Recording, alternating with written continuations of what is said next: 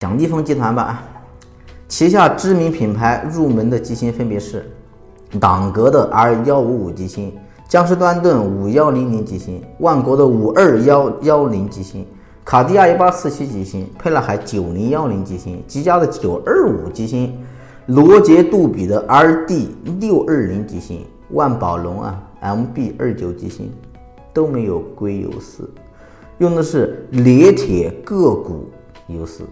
啊，只能这么说吧，不会读英文。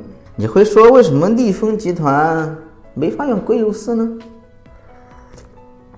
这么垃圾吗？做不出来吗？并不是，因为百达翡丽牵着劳力士，带着斯沃琪，还有雅典这个哥们儿呢，他们在二零零五年研发出了硅油丝，并取得了专利技术。因为只有同行呢才是赤裸裸的仇恨嘛，所以他们不让别人用。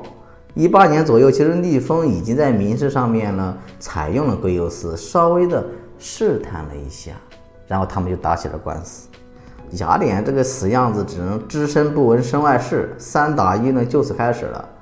ETA 呢作为斯沃琪的机芯厂呢，也相继宣布停止对外供应统计，阴谋战又开始了。所以立丰集团呢旗下的品牌入门的统计呢换成了 SW 提供的。